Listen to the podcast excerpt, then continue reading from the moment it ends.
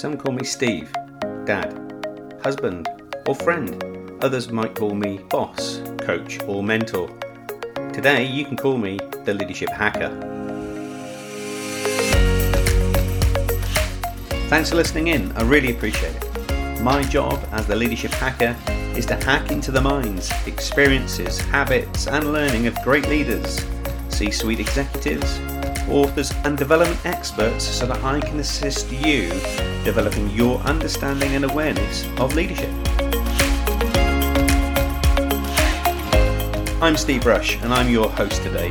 I'm the author of Leadership Cake, I'm a transformation consultant and leadership coach, and can't wait to start sharing all things leadership with you. Our special guest on today's show is Ed Evarts. He's a leadership and team coach, a strategist, author of the book Drive Your Career. He's also the host of Be Brave at Work podcast. Before we get a chance to speak with Ed, it's the Leadership Hacker News.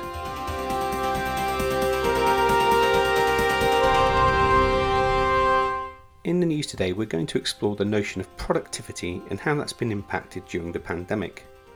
UK staff admitted that they get away with an average of 2 hours and 20 minutes less work per day because their line managers and leaders are struggling to adapt to remote working habits during the COVID 19 era. Following a poll completed by workforce behavioural consultants MindGym, where they interviewed 2,000 professionals who are currently employed, which means they're neither furloughed nor serving notice, the poll shows that employees could be really taking advantage of the remote working patterns to disguise slack in their schedules which, if as leaders we're not careful, could trigger a productivity collapse. According to the poll, 43% of respondents said they can carry out more than two hours less work per day without their line managers even noticing. So let's explore some of the other key data in the poll. 37% of UK workers are less motivated in their jobs, and as a result, 30% admit to being less productive.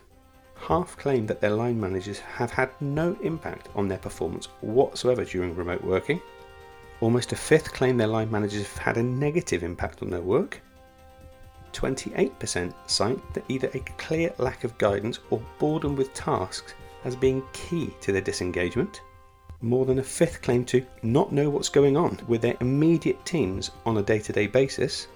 In addition, a quarter feel tired and exhausted from working from home, with one in five suffering from severe loneliness.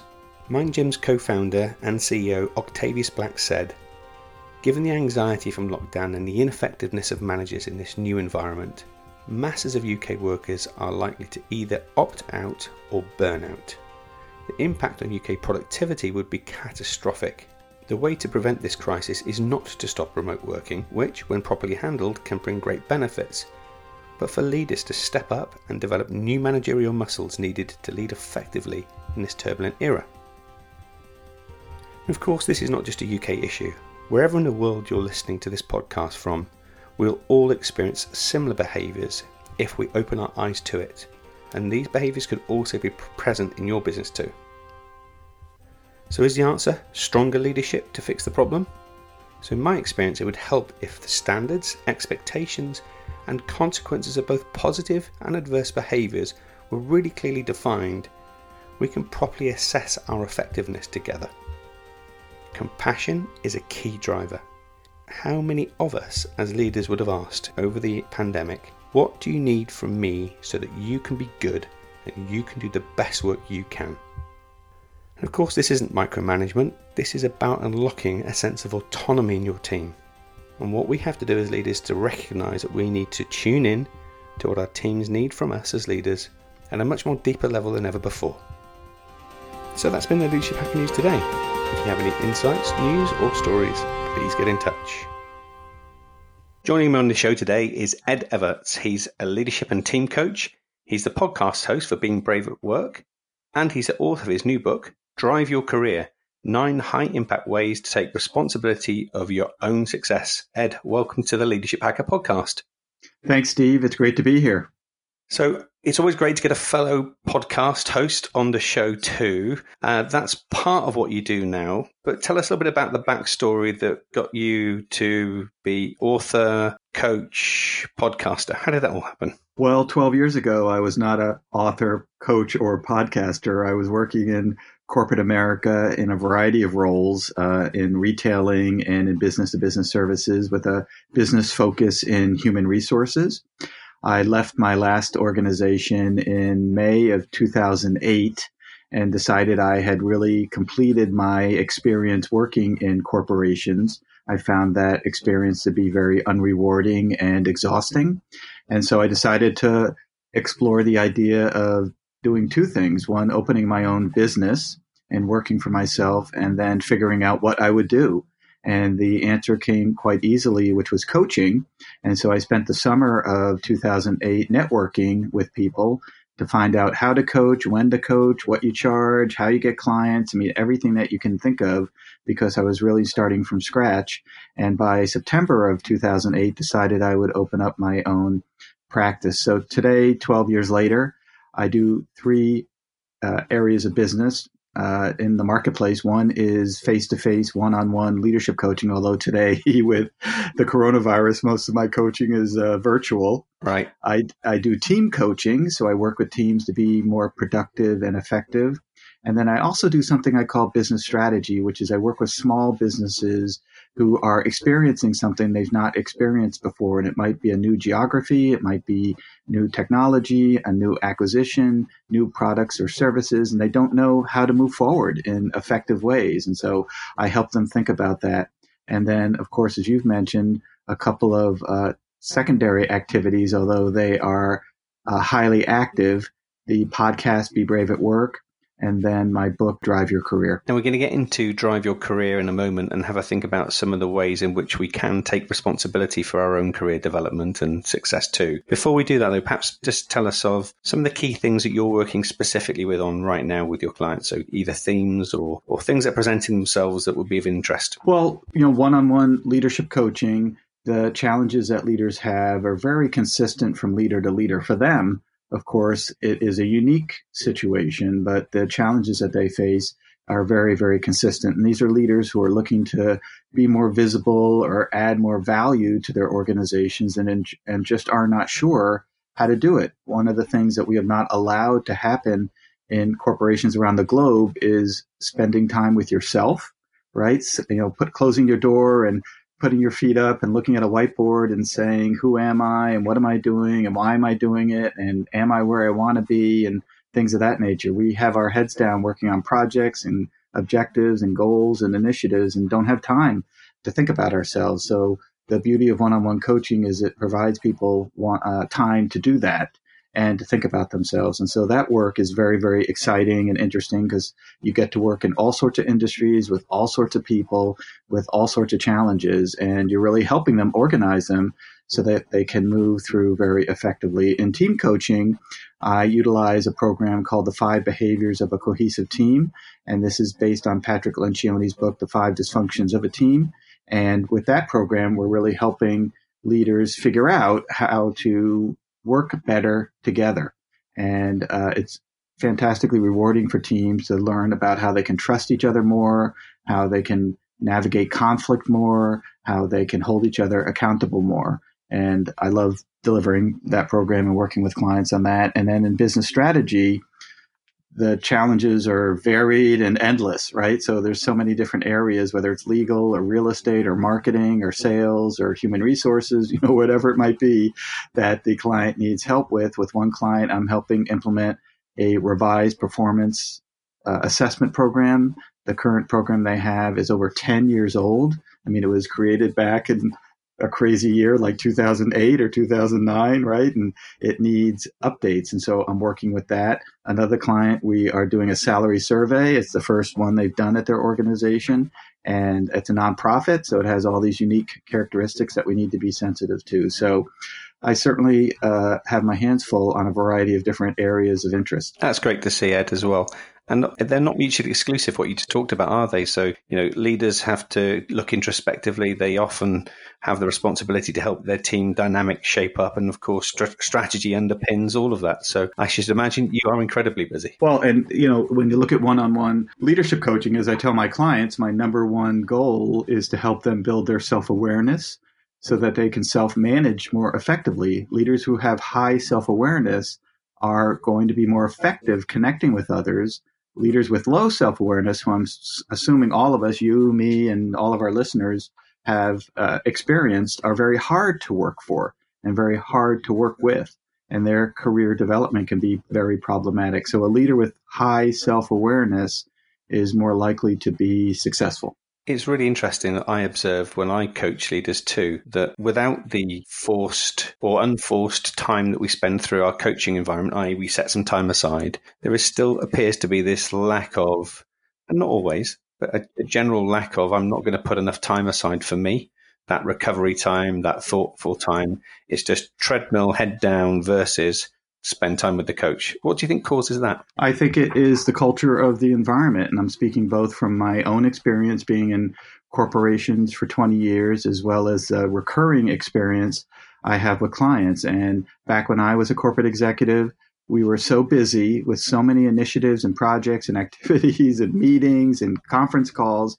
We never had time to focus on ourselves, nor did the culture encourage it. So they never created a place where people could take a half hour a week just to think about yourself. They never created roles where someone could meet with you and say, Hey, let's talk about you. How are you doing? How is it going? Are you working on what is exciting and fun for you? Those types of things don't exist naturally in organizations. And uh, I think there are a few organizations that might do that type of work, but most organizations don't do it culturally and nor do they have people at their companies who kind of foster that type of activity. And so ultimately, it just doesn't exist. And I would tell you that the vast majority of my clients, and in my experience as a corporate professional, it doesn't happen at all. Yeah, it's really interesting, isn't it? And uh, that whole kind of self awareness is where it all starts, of course. It is. You know, I tell my clients all the time that at an organization, the one person who should know how people think about them and how people experience them in the workplace is you, right? I mean, you need to be the person who knows the most about how people experience you and what it's like to work with you. And we don't spend time really helping people do that effectively. And so it's a gap at most organizations. Yeah, absolutely right. And that whole self awareness manifests itself in the same way when we look at our career development, which I suspect is where your interest and appetite come from putting pen to paper. Just tell us what, what was the driver behind you putting pen to paper? So, my first book was actually Raise Your Visibility and Value. Uh, Drive Your Career is my second book. My first book came really from my 20 years in corporate organizations and uh, finding time once I became an independent professional to really put what I had experienced and what I thought was happening in the world uh, into a book. And so, Raise Your Visibility and Value is really focused on helping people be more visible, a subset of which is networking. But, you know, at the time I left my last organization, networking was the key word. I mean, if I had a nickel for every time I heard the word networking, I'd be a billionaire. So, uh, but I thought, you know, networking is a key activity, but there's really a bigger broader umbrella, which is visibility, right? That I need to be very visible within my organization and industry. And then if you are going to be visible, you need to ensure that you're providing value. You need to ensure that you're not just a person everybody knows, but nobody knows what you do, but you're seen very, very valuable at your organization. So that was raise your visibility and value. And then drive your career really comes from my 12 years as a leadership coach and it quite technically, Steve, was one of those shower moments where I was just thinking about how there were current conversations I was having with multiple clients that were very similar. There were very similar experiences and stories that they were having that uh, aligned right from time to time. And you know, the magic number became nine. Uh, that I sat down one day and said, "So, what are these recurring themes or experiences that most of my clients are having most of the time?" Over the last 12 years. And so I put a list of nine together and, you know, created some content around each of those. And my goal certainly is to help people build their self awareness by reading some information that can help them create greater alignment between themselves and their career objectives. How much of your experience, Ed, do you think mindset plays into this? Because you call out your nine high impact ways to take responsibility for your own success, which I wholeheartedly subscribe to.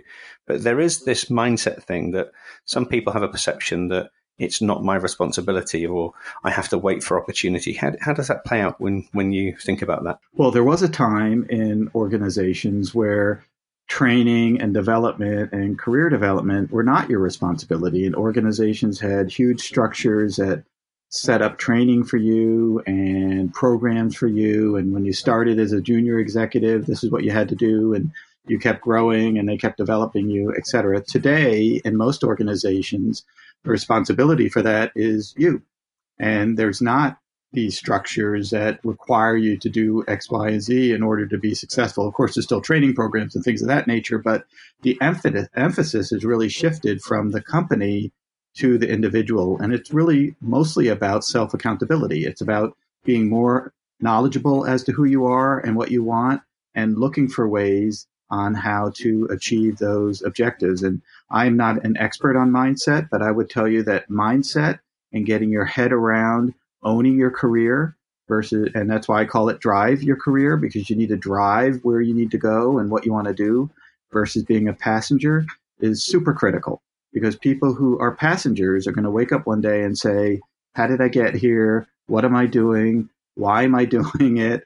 Whereas drivers say, Here's what I need next. Here's what I want to do next. How do I get there? And I go and I figure it out to ensure that I get there. And take control, of course. And take control, right? You own your career. Nobody knows you better than you. And you need to ensure that you are taking the right steps, investing the right amount of time and effort on the things that will help you. If roles or opportunities that you're presented with aren't going to help you advance your career, make good progress, you know, whatever the pluses are that you're looking for, it might not be the right next step for you. Right.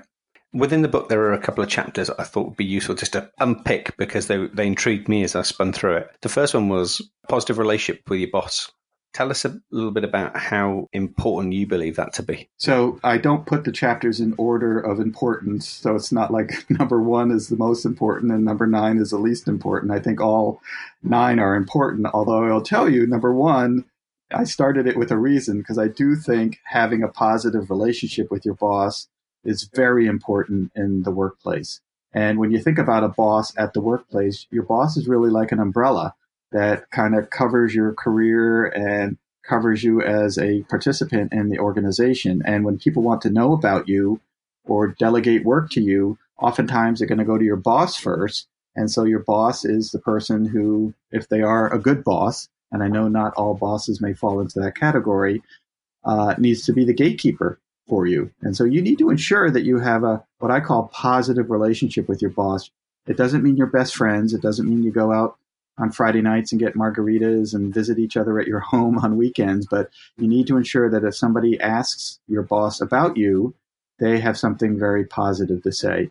People who have a good relationship with their boss will have greater career satisfaction. People who have a bad relationship with their boss will have less career satisfaction. There's always a third thing in the room. There's you, there's my boss, and then there's this third thing of animosity or bias or frustration or anger, whatever it might be, that's always there, uh, conflicting our relationship. And I need to get rid of that to ensure that I have a positive relationship with my boss. And it does take work. It takes practice. It takes thought. It takes crafted thinking so that your communication's right and it is a positive dialogue that you're having. Otherwise, very quickly, some of the things that could present themselves unconsciously, such as biases and so on and so forth, could also then play in. And in, in my experience, Ed, this is kind of fundamental because they are the gatekeeper to whether you get on or not, aren't they? They are. And, you know, as I mentioned, this book came from 12 years of leadership coaching. And while, while I am not a statistician, I would tell you that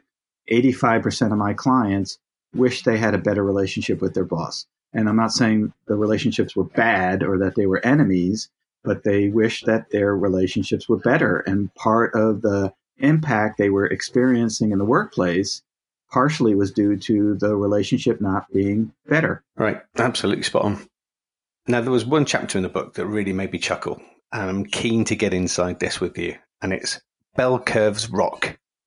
Tell us about that. Well, my wife is a math teacher and she hates the fact that I use that phrase because she thinks I'm misusing uh, what bell curves are. But, you know, this is essentially a reminder to folks that as they present information to their team, as they present, present information to their organization, they may be presenting information to a board of directors, you know, whomever it might be, is to recognize and think about the information they're presenting like a bell curve, which of course is this, you know, uh, bell-shaped uh, mathematical calculation. But on the right are all the people who are going to love your idea. And that's where we tend to spend most of our time. You know, why is this a good idea? Why is this going to be great for the company? Why is this the most wonderful thing that anybody could ever do? And that's where we tend to spend most of our time. We don't spend enough time on the left side of the bell curve, which are people who won't like the idea and why won't they like it? And what are the problems it might create? And what are the obstacles that we have to get through? And oftentimes when people go to present information, they spend a lot of time on this why this will work and why this is a wonderful idea, and they're underprepared for any challenges or pushback they might get. And so it's essentially a reminder to be equally prepared for the lovers and the haters, right? The lovers are the people who love it and think it's a fantastic idea and let's do it tomorrow. And the haters who are concerned about cost or scope or time or people or whatever it might be. And you want to ensure that you're equally prepared for both sides so you can continue to make progress. The number one thing that will stop you in an organization or slow you down are the people who don't like your idea, who cause you to have to revisit and go back and redesign stuff. And if you had thought about those issues and concerns up front, your likelihood for making progress would be much more likely. And they could be great advocates as well, can't they? They can be. You know, oftentimes at organizations, people who have customer complaints will tell you they love a customer complaint because if they turn it around, they now have a great Mm-hmm. story that they can tell about how somebody came who didn't like the company or didn't like the service or offering that they provided, and we converted them. I mean, people love conversions. And so, you know, these haters, as I call them, are people who push back on your idea in the bell curve are people who you can convert, who can become great heroes for your project, your initiative, whatever it is that you're trying to convey and uh, do to be more successful at your organization. It's a neat visual if you think about that whole bell curve. Uh, I think it just helps give people the context of where their focus should be. It's really neat, like it. Good. Another section of your book, which I found really intriguing, was pausing is powerful. Tell us a little bit about how that came about. So, this also came from client experience with business owners who are very, very fast paced.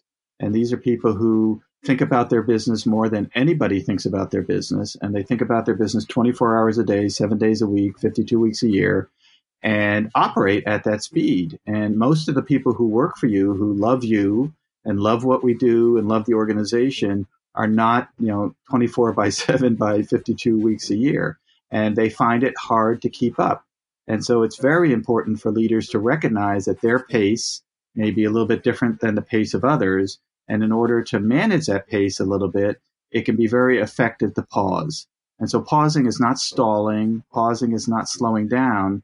Pausing, pausing is ensuring that you are saying to people things like, hey, you know, I heard a lot of great ideas at the meeting today. I'd like to think about them tonight, and I'll get back to everybody tomorrow with an update. It's providing an opportunity to slow down a little bit to ensure that you're thinking deeply about whatever it is that you need to do now to remove issues and concerns and confusion later on.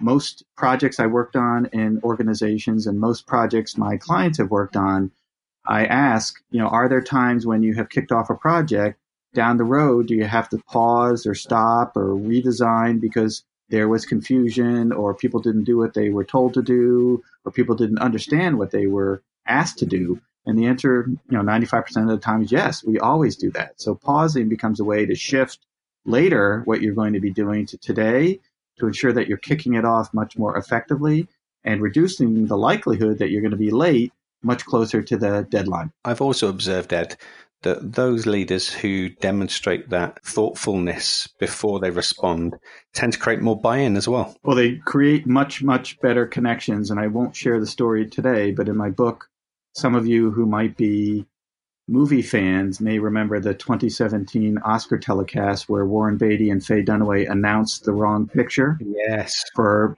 remember it very well. Right. So that's a great example of pausing because if Warren Beatty, upon looking at the envelope at the beginning, realized there was an error, he could have said, Hey folks, I need to pause for a minute. I don't think I have the right envelope.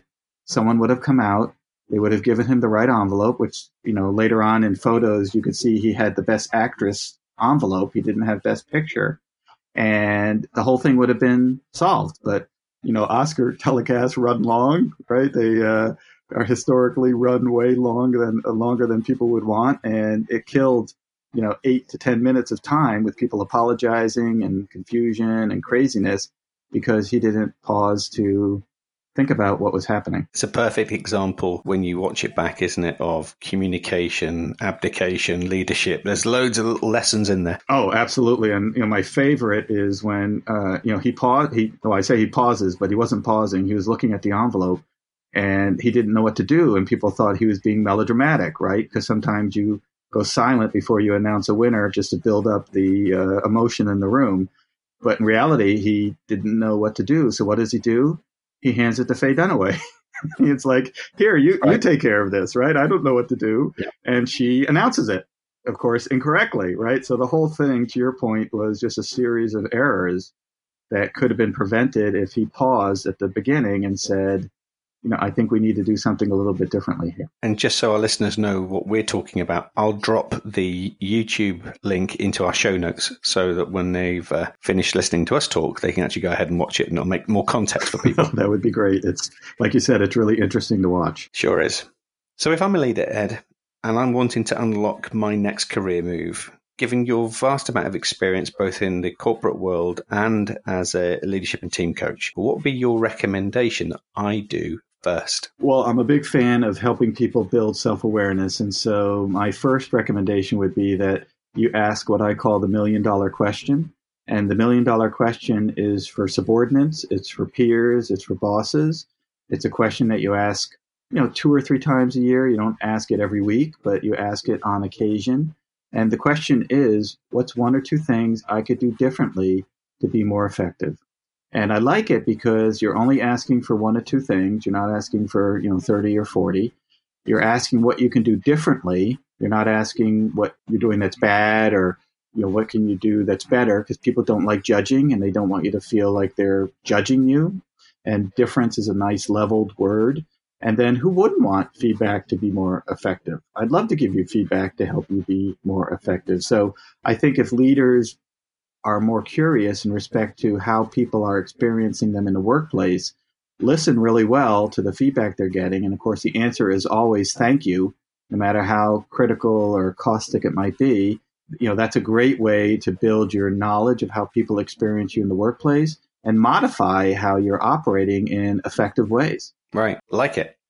So now we get a chance to turn the leadership lens on you, and this is where I get a chance to hack into your leadership thinking and your leadership mind. Uh-oh. First place I'd like us to kick off, though, would be to find out what would be your top three leadership hacks. So I think I just shared one of them, which was to you know ask the million dollar question. This is not a question that gets asked a lot in corporations around the globe, and it would be super critical that people take time to find out more about how others experience them in the workplace. And people you ask the question to will have one of three answers for you. Either they'll be ready to go and say, gee, I'm so glad you asked that question. Here's a couple of things I think you could do differently to be more effective. They might say, gee, that's a great question. I need to think about it a little bit. So can I give you an answer next week?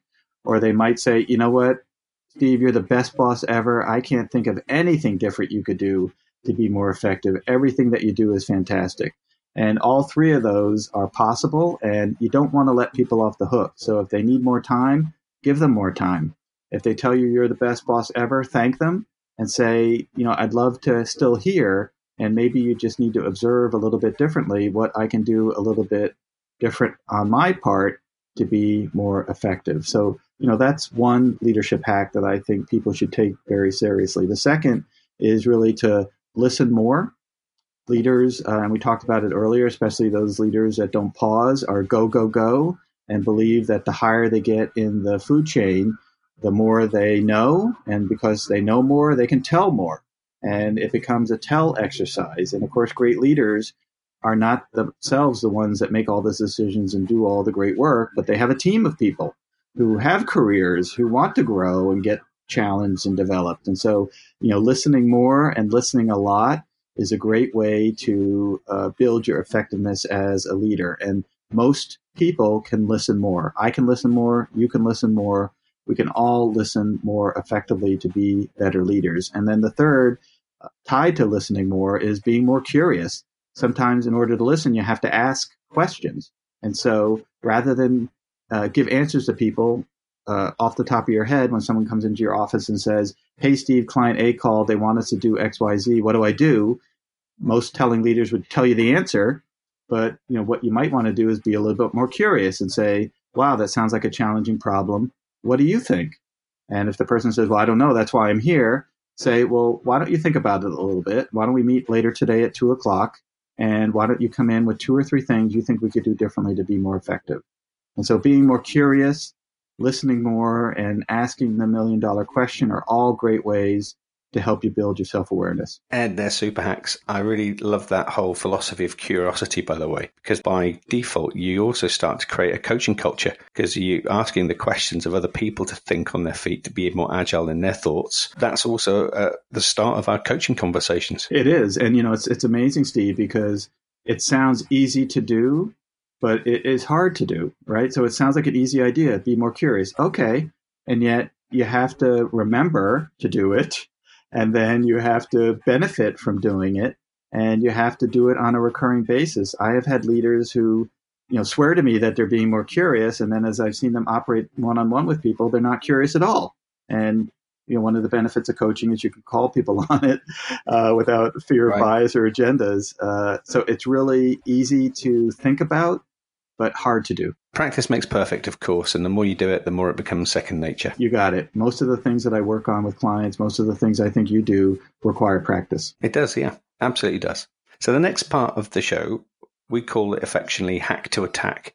So this is where something in your work or your life in the past hasn't gone as well as planned. Maybe we screwed up with something. It may be that so we've bumped into some adversity, but as a result of that experience, we've used that experience as a learning in our life and our work. What would be your hack to attack? So I think my hack to attack would be around transparency. I'll be very candid. When I first started my independent practice, I was looking for ways to generate revenue, but I was also not being very transparent with my significant other on how I was doing. And I was presenting a much more frosty or rose colored impression of how things were going than things really were because I didn't want her to have to worry. And, you know, that created a number of challenges for us from a relationship perspective. And so I learned, and I can't remember when I learned it, but I essentially flicked a switch and began behaving in a different way. And today I'm extremely transparent with her about how it's going, what's working, what's not working. Did I land a client? Didn't I land a client? Things of that nature to ensure that she's very clear on how things are going. Because if she's clearer on how things are going, our life is clearer on how we operate and how we can move forward. So I think a lot of people, when they start something new, whether it's you know, I, and I can make an endless list of projects, whatever, you know, maybe a little glossier and frostier in respect to how they're making progress. And you know, I would encourage people to really focus on clarity and transparency to ensure, you know, everybody is kind of rowing in the same direction. I love that. And I can resonate with that too, Ed, having had some similar experiences over my uh, both consulting career and my corporate career. And you know what? What I've also learned is that people believe what you say. So if you say it's beautifully and it's gold and it's shiny, then there is an expectation that that's what you give. And if subsequently you can't deliver that, then you lose credibility, ironically, don't you? And of course, therefore, being transparent gives you the the opportunity to to be candid and to be open and and actually reduces lots of stress and anxiety that comes with it too. Yeah, and you know, you make a great point regarding credibility because if you're not transparent, you're losing credibility and now you have to take more time to get back to zero and then grow credibility, right? So you got to dig yourself out of a hole even to get back to zero before you can start moving forward. So it's more work to get from where you might be if you're not transparent. And I just encourage people to be transparent because then you're starting from base and moving forward versus kind of digging yourself out of a hole. Sure. So the final thing that we get to do today, Ed, is to do a bit of time travel. So our listeners will be very aware now that we're going to take you to a place when you were 21 and we're going to ask you to have the opportunity to give yourself some advice. What would your advice be to Ed at 21? Well, at 21, I was graduating from the University of Arkansas in beautiful Fayetteville, Arkansas, and heading out into a career in retailing where I would spend about 20 years and then another 10 years working for a business to business services company. And, you know, I think my advice would be, you know, ironically, is to find a way to work for yourself sooner. Okay, yeah. Uh, you know, I left my last organization due to a layoff. I worry sometimes, or I think sometimes I'd still be there today if that didn't happen. So, what was the worst day of my life where I got laid off, I tell people 12 years later was the best day of my life because I got kicked out into the cold, cruel world of uh, unemployment and independent consulting. And it's turned out to be a fantastic, fantastic experience and I wish I had done it sooner. If only we could have had that crystal ball, right? if only. Exactly right. So, Ed, I guess from today, folk are probably listening thinking, how do I get hold of a copy of Drive Your Career and how can I learn a little bit more about the work that Ed does? Where's the best place they could, one, find the book and two, learn a little bit more about your work? So, you can go to my website, excellius.com, and that's E X C E L L I U S.com you should get a pop up that talks about Drive Your Career, and you can order the book there. It'll take you to a link that has a number of uh, ordering platforms across the globe to uh, order. So it's not just Amazon, but a, a bunch of other uh, connections that you can make to order the book. And uh, that also has a lot of information about me. So excellius.com or ed at excellius.com is my email. And you can always contact me there for information. Awesome. And all of the information about you, Ed, the website, your book, we'll make sure in our show notes as well. Fantastic, Steve. Thank you. Ed, it's been absolutely brilliant talking. Uh, it's no surprise to me why you've been so successful on your own outside of corporate America and helping others develop. And, you know, I, I wish you every success with Drive Your Career. I'm pretty certain it's going to be uh, a big game changer for a lot of people looking to take responsibility to their career. But thank you ever so much for being with us today on the Leadership Hacker podcast. Thank you, Steve. I really enjoyed speaking with you. I genuinely want to say a heartfelt thanks for taking time out of your day to listen in to. We do this in the service of helping others and spreading the word of leadership. Without you listening in, there would be no show. So please subscribe now if you haven't done so already Share this podcast with your communities and network and help us develop a community and a tribe of leadership hackers. And finally, if you'd like me to work with your senior team, your leadership community, keynote an event, or you would like to sponsor an episode, please connect with us via our social media. And you can do that by following and liking our pages on Twitter and Facebook. Our handle there is at Leadership Hacker. Instagram, you can find us there at the underscore leadership underscore hacker, and at YouTube, we're just leadership hacker. So that's me signing off. I'm Steve Rush, and I've been the leadership hacker.